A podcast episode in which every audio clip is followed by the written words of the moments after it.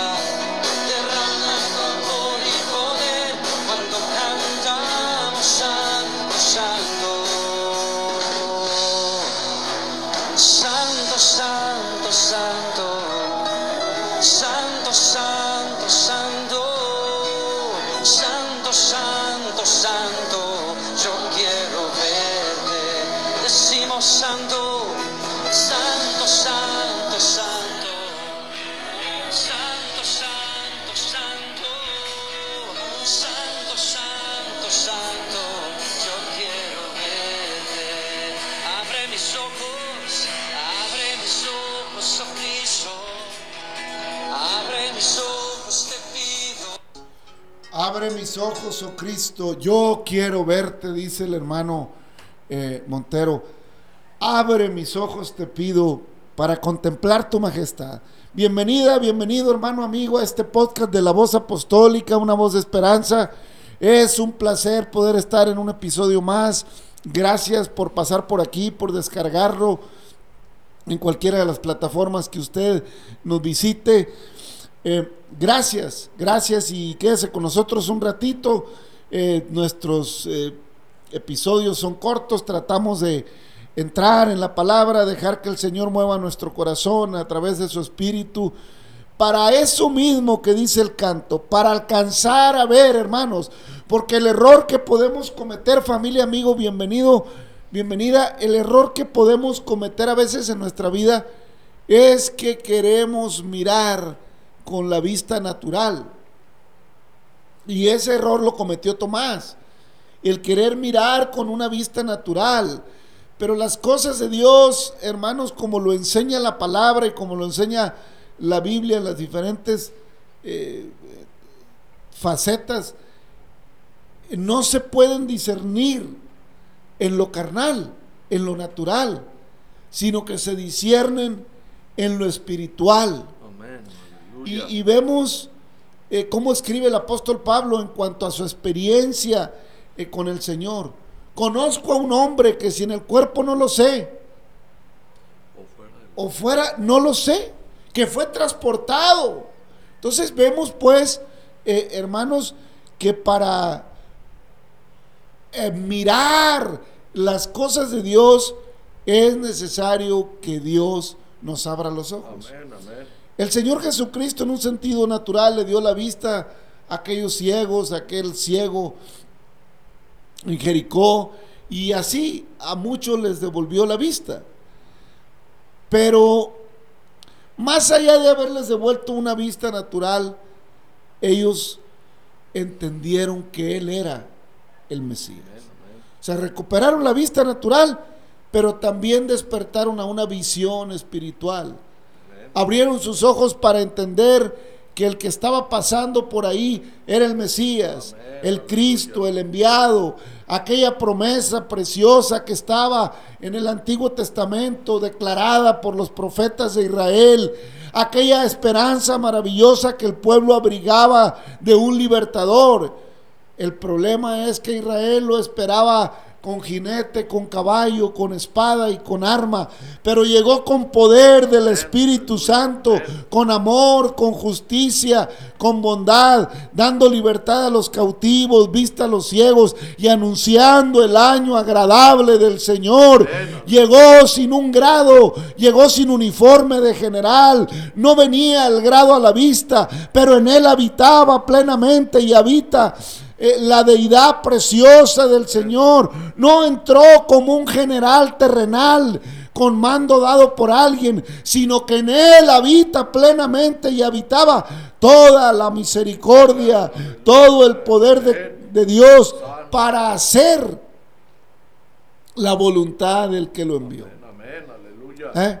Yo no hablo por mi propia cuenta, dijo el Señor.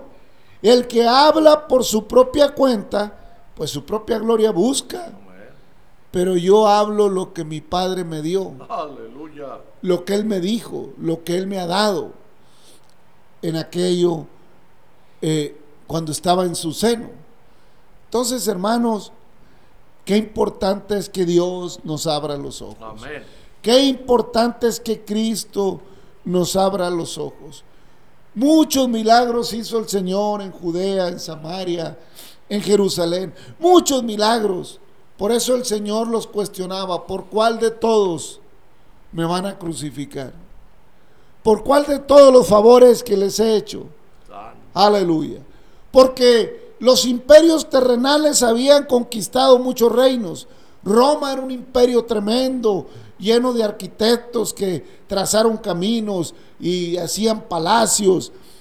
Pero ninguno podía darle vista a un ciego. Incluso un general eh, de alto rango, también de un imperio tremendo, vino al profeta lleno de sarna, lleno de lepra, perdón. Y ni siendo general podía hallar la cura. Y el profeta le dijo, ve y sumérgete siete veces en el Jordán.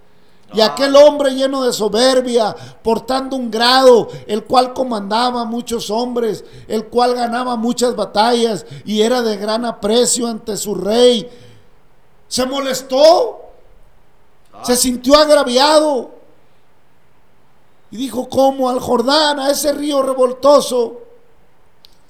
que los ríos de Babilonia no son mejores. Oiga, ¿cómo le ponemos? Hasta que un humilde soldado, un subalterno, le dijo, mi señor, pues si le hubiera pedido una cosa más grande, ¿no la haría? Pues le está pidiendo que vaya y se meta al Jordán nada más. Aleluya. Que si le pidiera una cosa mayor, no la haría.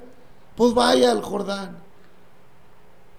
Por algo era general. Amén, amén. Por algo era general, porque con todo y que era general, supo entender que lo que le decía su subalterno tenía sentido. ¿eh? Un consejo lo supo recibir. ¿eh? A lo mejor se enojó con el profeta, pero supo darse cuenta que el consejo de su subalterno era correcto, Amén. era adecuado. Y que la soberbia no, lo iba, no le iba a hacer ganar nada, aunque fuera general Amén. ya había ido a muchos lados, no creo que ya fue porque odiaban a los profetas de Israel. Y no quería ir con Eliseo, no quería y Eliseo tampoco lo quiso ver, ¿Eh? Aleluya. no dijo no, no, ve y dile que se meta al Jordán siete veces, tampoco lo quiso ver, ¿eh? Aleluya. Oiga, ¿cómo son las cosas de Dios? Por eso qué importante es que Cristo nos abra los ojos, hermano Navarro, paz de Cristo. Amén, hermano. Así es, hermano. Pues bendito es el Señor, ¿verdad? Gracias, querida persona, querido amigo, hermano que nos escucha por, por estos momentos. Deseamos con todo nuestro corazón que Dios este, nos ayude juntos, ¿verdad? En el caminar de este, de este espacio, porque por la misericordia de Dios estamos aquí, ¿verdad? Gracias a Dios porque es un gran privilegio que nos da. Pues así también como dice el canto, ¿verdad? Porque Él es santo. Aleluya. Él es santo. O sea, mucha gente dice que lo ve y está en pecado. ¿Cómo es que va a ver al Señor si estamos en pecado? Por eso el Señor, y el- así lo dice el canto, abre mis ojos, pero del alma, ¿verdad? Porque los ojos físicos, pues Mire, la mirada que vemos aquí en este mundo, pues es falsa. Algunas cosas, pues las vemos bien y otras, casi la mayoría las vemos mal. Para conveniencia, para morbo, para, para mal lo, lo vemos y hasta hacemos juicio. Porque el Señor, así lo dice, ya, ya cuando venimos ahí leyendo en Levíticos, dice, porque yo soy santo. Y así dice el canto, santo es el Señor. O sea, para acercarnos al Señor tenemos que apartarnos, tenemos que apartarnos de lo que no le agrada al Señor. Porque sabemos claramente que, que la vanidad, o sea, el orgullo... Ah, mire lo que menciona ahorita el hermano. O sea, leproso y orgulloso. Así hay mucha gente. Está enferma y ya probó aquí, ya probó allá. Y está como la mujer aquella del flujo de sangre que dice ahí en, la palabra. O sea, ya había gastado todo, todo su dinero. Y le iba peor. Ah, pero cuando yo que ahí pasaba el que salva, el que sana, el que liberta. Y, las, y sola dijo, si tan solo me acercaré para tocar el manto. No dijo seré sana, dijo seré salva. Y mire, se aventó y lo logró.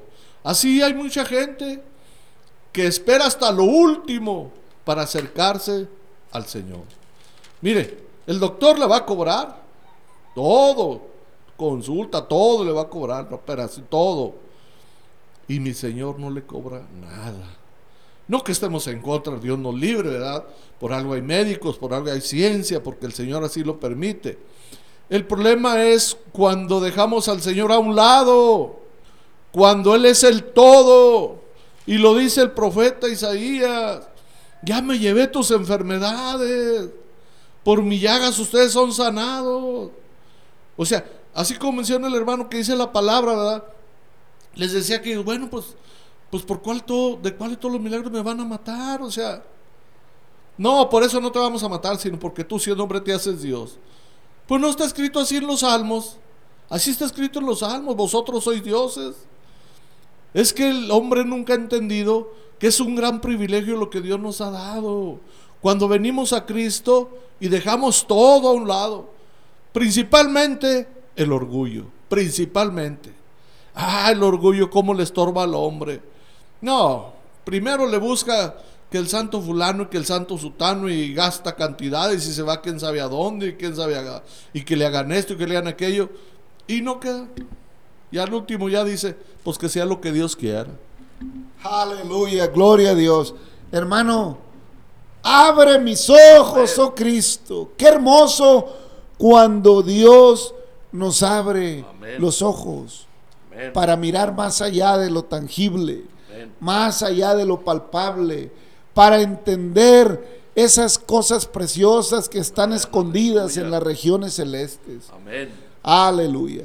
Y allá en ese mensaje tan famoso que hay en Apocalipsis a las siete iglesias que están en Asia, que representan la conducta y la condición y la posición de la iglesia del Señor o de la humanidad en toda la tierra.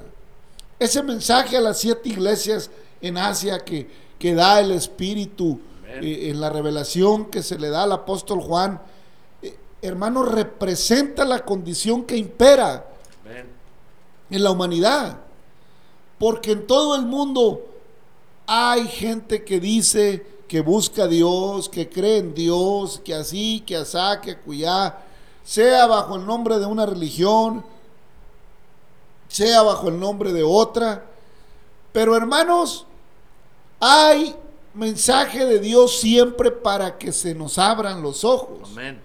Y a la Odisea le dice en el versículo 14 del capítulo 3, en Apocalipsis, y escribe al ángel de la iglesia en la Odisea, he aquí el amén, el testigo fiel y verdadero, el principio de la creación de Dios dice esto. Yo conozco tus obras, que ni eres frío ni caliente. Ojalá fueras frío o caliente. Pero por cuanto eres tibio y no frío ni caliente, te vomitaré de mi boca. Porque tú dices, yo soy rico y me he enriquecido y de ninguna cosa tengo necesidad. Y no sabes que tú eres un desventurado miserable, pobre, ciego y desnudo.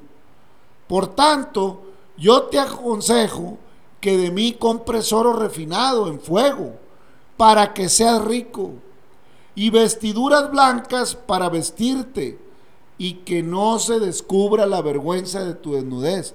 Y unge tus ojos con colirio para que veas. Yo reprendo y castigo a todos los que amo.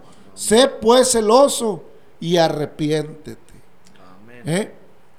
Fíjese, hermano, el llamado del Señor a ese grupo, a esa condición que había en la Odisea. Escribe al ángel de la Odisea. En la Odisea. Fíjese, escribe al ángel. Oiga, el asunto está serio. Amén. ¿Eh? El asunto está serio. Yo conozco gente que dice, es que yo tengo mi ángel de la guarda, pues quién sabe cómo andará tu ángel. Hay que checarlo. Amén. ¿Eh? ¿Y cómo le hacemos? ¿Qué le dirá el Señor a tu ángel? ¿Cuál será la condición?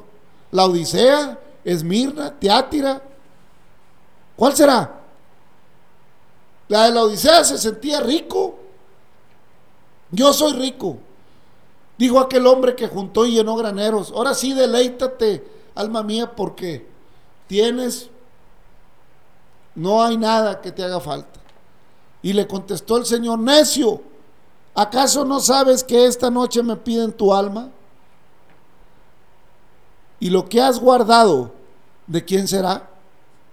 Y se repite, ese, ese tipo de condiciones se van repitiendo, mi amigo, mi hermana, mi hermano se van repitiendo en la humanidad.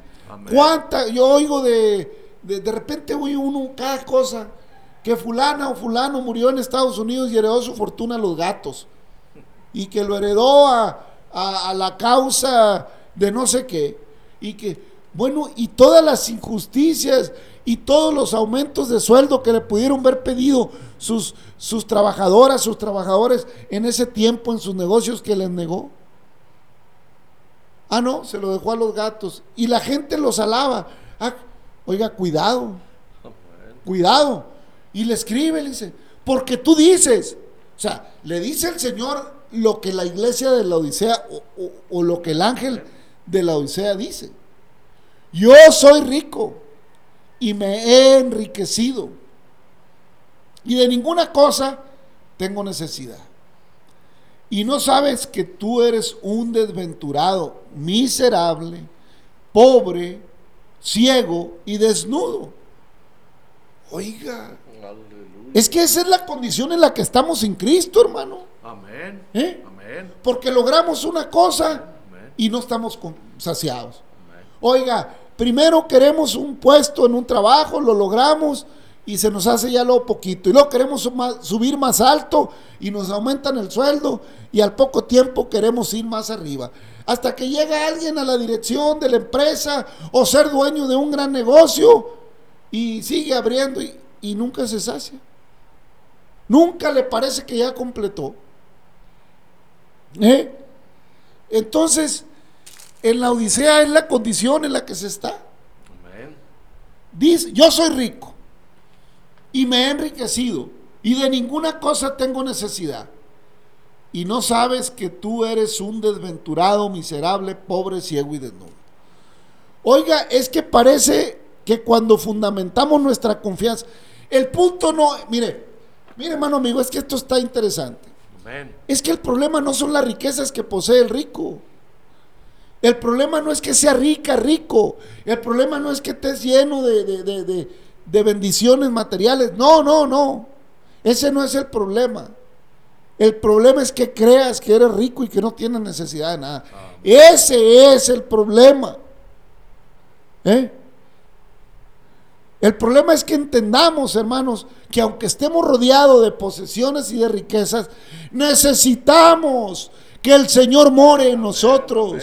Necesitamos que la gracia del Señor sea con nosotros. Necesitamos que el Señor llene mi interior, porque hay algo que nunca voy a poder comprar que se llama paz, que se llama felicidad y que se llama esperanza.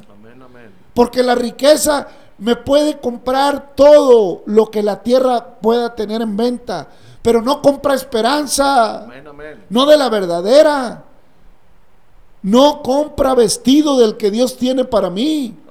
No compra de ese vestido que me lleva a sentarme a las bodas de la mesa del Cordero. De ese vestido no me compra. Vestido para las bodas no me compran las riquezas terrenales. Esa vestidura no la puedo comprar ni del mejor diseñador. No. Esa la compra la sangre de Cristo. Amén, aleluya. Esa la compró la sangre de Cristo. Amén. ¿Cómo ve el asunto, hermano? Navarro? Amén, hermano, así es. Pues está grueso el asunto, pero pues así es. O sea, aquí el problema es el reconocimiento, ¿verdad? Y como lo hemos dicho y lo venimos mencionando, ¿verdad? No es que el Señor esté en contra de, pues, de las riquezas que tiene el hombre o que... eh, aquí el, el problema es el reconocimiento que se le debe dar a Él, ¿verdad? Por eso dice que toda la honra y toda la gloria debe ser para Él. Ahí es donde el hombre le, le falla, ¿verdad? Donde piensa que por su capacidad, porque él estudió mucho, o porque le heredaron, o porque se ha quemado mucho las pestañas. Ahí está el problema. Pero nunca se acuerda de que su creador es el que le da la fortaleza. Porque de él viene la fortaleza, de él viene todo. Por él respiramos. Ese es el problema del ser humano. Que piensa que porque el hombre es capaz, que porque Dios ya le dio y todo, se- ya Dios ya se olvidó. No, aunque usted tenga o no tenga riquezas, el Señor sigue siendo el mismo. Él sigue estando con nosotros, con el pobre, con el rico, con el huérfano. ¿Por qué? Ah, pues porque Él es fiel. Pero Él todavía está esperando porque los tiempos todavía no se cumplen, pero se van a cumplir y se están cumpliendo. El Señor es justo. Y si creemos que por nuestra capacidad los que tienen riquezas se hicieron, por su capacidad hicieron de sus riquezas, déjeme decirle que el Señor conoce todo, las intenciones del corazón. Y ya lo mencionaba el hermano, si usted pudo haber hecho justicia, porque tenía las posibilidades o tenía una empresita, un negocio, lo que sea, una empresa grande, y pudo ser más justo con sus trabajadores, inclusive con el, con el indigente, o sea, con aquellas personas que tienen necesidad. No, pero cerró su corazón. Por eso dice el Señor, pues cómprate del oro que yo tengo, para que puedas, para que tus vestiduras puedan ser reales. Aleluya. Y entonces viene el consejo del Señor, inmediato para la Odisea. ¿Eh? Por tanto, yo te aconsejo que de mí, y le dice dónde, ¿eh? Le dice dónde, no nos confundamos, hermano. Por tanto, yo te aconsejo que de mí compres oro refinado en fuego. Aleluya. Para que seas rico. De a de veras. De a de veras. O sea, está bien que tengas muchas riquezas logradas. Pero si quieres ser rico de a de veras, yo te vendo oro refinado, dice el Señor. Y el oro refinado, pues es la fe, hermano. Amén. Esa fe preciosa en el Señor, eh, que es más preciosa que el oro, dice el apóstol, que el oro puro. La fe, que es más preciosa que el oro. Es el oro refinado que te vende Cristo. Porque el de él es un oro transparente allá en la Nueva Jerusalén, dice aquí mismo. Calles de oro, mar de cristal. ¿Eh? Entonces, te aconsejo yo que de mí compres oro refinado para que sea rico. Y lotis, y vestiduras blancas para vestirte. Porque de, de- de- de esas vestiduras tuyas están percudidas. Y que no se descubra la, la vergüenza de tu desnudez. ¿Sabe por qué le dice así?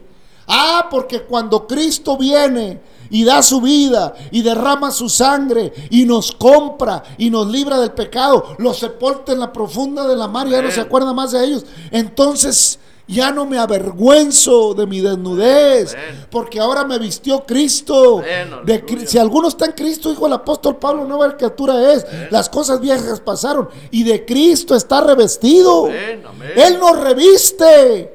de un vestido que no podemos conseguir con, con, el, con el mejor diseñador, la mejor costurera, el mejor confeccionista. No, este vestido lo da el Señor y lo envía Amén. desde el cielo Amén. para estar vestido de bodas. Este asunto es medio escatológico, hermano amigo. Amén. Eh, gracias por estar aquí con nosotros, aguantarnos porque nos emocionamos.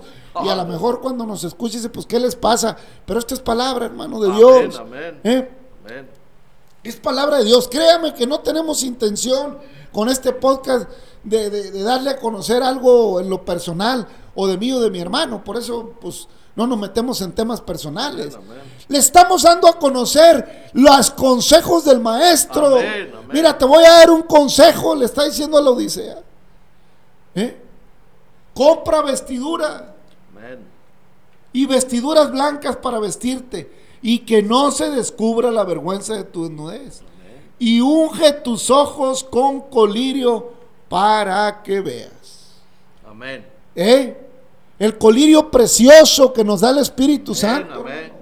Unge tus ojos con ese llanto que fluye de nuestro interior cuando te toca Cristo, cuando te toca el Espíritu Santo, cuando reconoces tu pecado, tu maldad y te arrepientes y te das cuenta que te has equivocado, que has errado, que has ofendido a mamá, a papá, a tu hija, a tu hijo, a tu hermano, a tu primo, a tu amigo, a los que, que has ofendido y ofendido por andar a tientas, por andar a ciegas, por andar creyendo que de esa manera, pero para eso vino Cristo, para rescatar, libertar a los cautivos, amén, dar vista a los ciegos, anunciar el año agradable del santo, Señor. Señor, Y, aleluya. te- y le dice, Amén. yo reprendo y castigo a todos los que amo. Sé pues celoso y arrepiéntete. Aleluya. El llamado a la Odisea es que aceptes la reprensión del Señor. Amén. Porque el Señor al que ama disciplina y azota a todo el que recibe por hijo, dice Hebreos. Pero que hijo es aquel a quien el Padre no disciplina. Porque si se nos deja sin disciplina, somos bastardos y no hijos. Amén.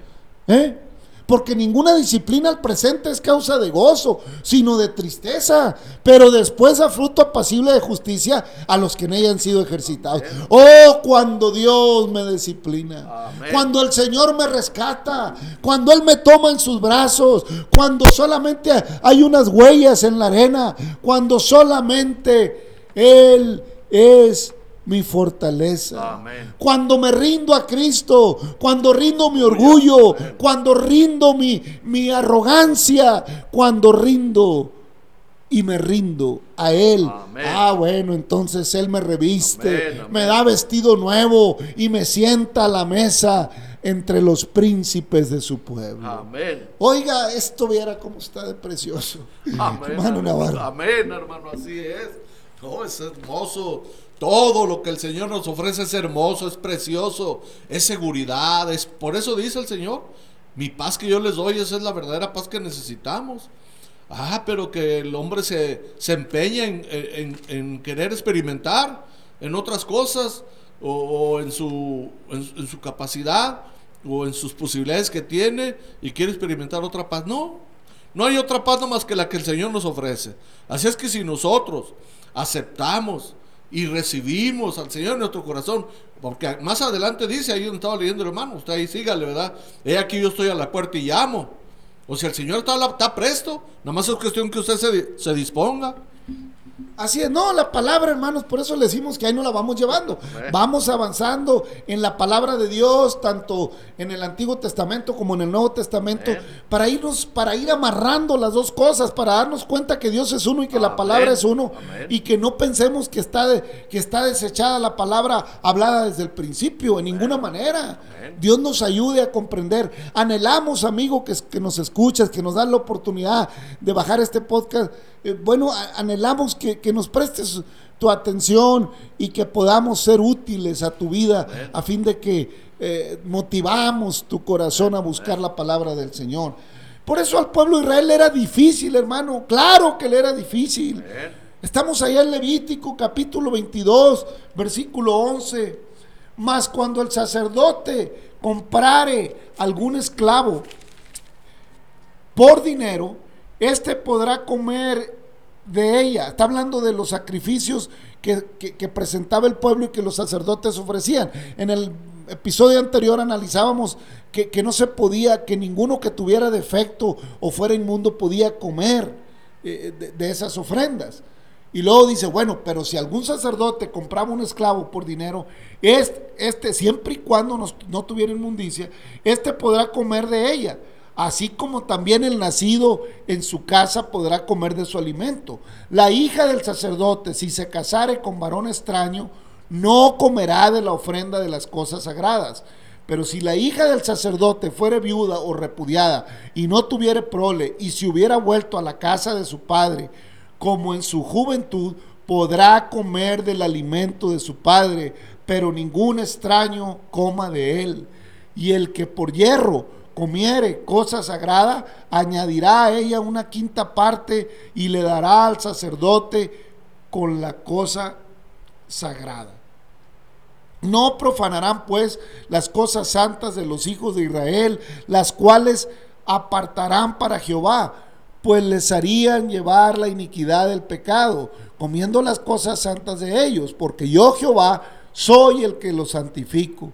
También habló Jehová a Moisés diciendo, habla a Aarón y a sus hijos y a todos los hijos de Israel, y diles, cualquier varón de la casa de Israel o de los extranjeros de Israel, que ofreciere su ofrenda en pago de sus votos o como ofrendas voluntarias ofrecidas en holocausto a Jehová, para que sea aceptado ofreceréis machos sin defecto de entre el ganado vacuno, de entre los corderos o de entre las cabras. Ninguna cosa que haya defecto ofreceréis, porque no será acepto para vosotros. Asimismo, cuando alguno ofreciere sacrificio en ofrenda de paz a Jehová para cumplir un voto o como ofrenda voluntaria, sea vacas o de ovejas, para, para que sea aceptado, será sin defecto. Ahí me voy a detener, hermano. Bueno, seguimos viendo, hermanos, la personalidad de Dios, si lo pudiéramos decir así, o el carácter de Dios. Amén. Él demanda santidad. Él demanda que, que, el, que, el, cuerpo sacerdotal haga las cosas en un orden. Porque acuérdese que la familia, o, le decimos la familia sacerdotal, de acuerdo a lo establecido por Dios, tenía derecho de comer del ofrecido. De hecho, ellos vivían, ellos no tenían tierras, no tenían posesiones. Ellos comían de las ofrendas y vivían de las ofrendas del pueblo. Pero tenían derecho a tener eh, a su servicio esclavos o siervos. Y estos a su vez tenían derecho a comer de las cosas santas, siempre y cuando cumplieran con lo establecido por Dios de no contaminarse, de no estar eh, contaminados por algo inmundo de acuerdo a lo que hemos visto en los episodios anteriores. Hermano, entonces, qué importante es para Dios que, que seamos aceptos, o sea, Amén. que la condición que tenemos se acepta al Señor. Por eso, hermanos, vino Cristo y lo seguimos recalcando. Amén, amén, vino como cordero sin mancha, como cordero sin arruga, para que ahora nosotros seamos aceptos. Y luego le sigue diciendo lo que estamos viendo cuando alguien presenta ofrenda eh, por agradecimiento o votos de paz que presentar algún animal tiene que ser sin defecto. Amén. De ahí la molestia de Cristo Amén. cuando entra al templo, voltea las mesas, porque había mucho intercambio. El que traía una oveja bien bonita, bien gorda, ahí estaba el intercambio a la, en los atrios, a la puerta del templo, para darle una perniquebrada, para que ofreciera esa y todavía se ganara una lana. Hermanos, eso es religiosidad, eso no contiene. Eh, y el pueblo cayó en esa religiosidad falsa, la que el Señor le reclama. ¿Qué no oíste? Que la casa de mi padre, casa de oración, será llamada. Y ustedes la han hecho cueva de ladrones. ¿Por qué? Porque era ladrón. El que, el que intercambiaba y se robaba la ofrenda que pertenecía a Dios.